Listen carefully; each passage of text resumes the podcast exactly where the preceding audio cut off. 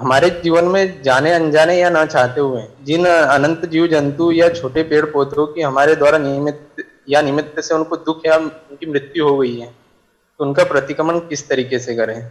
उसको क्या है कि एक्चुअली जो प्रसंग याद आए कि बचपन में ऐसे चींटियों को मार डाला छिपकली को मार डाला खटमल को मारा मच्छर को मारा एक एक प्रसंग को याद करके माफ़ी मांग लेने का कि हे शुद्धात्मा भगवान अनजान से अज्ञानता से हिंसा कर दी जीव की आपको दुख पहुँचाया माफ़ी माँगता हूँ, मुझे क्षमा करो।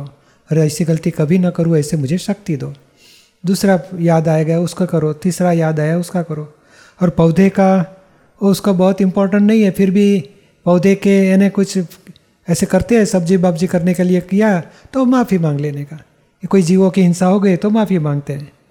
बाकी ज़िंदा जीव है जो दो इंद्रिय, तीन इंद्रिय, चार इंद्रिय पंचेंद्रिय वो जीवों की हिंसा का ज़रूर प्रतिक्रमण करो।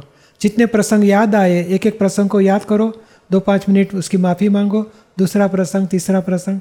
और बाद में नहीं याद आते हैं तो जो भी रहे सहे अनजाने में भी किसी को दुख पहुँचा है, हिंसा हो गई है, सभी के दिल से क्षमा चाहते हैं और क्षमा मांगो। ऐसे एक घंटा बैठ के एक एक प्रसंग को याद करके पूरा करने का। दूसरा एक घंटा बैठ के दूसरे रहे सहे को याद करके दो डालो।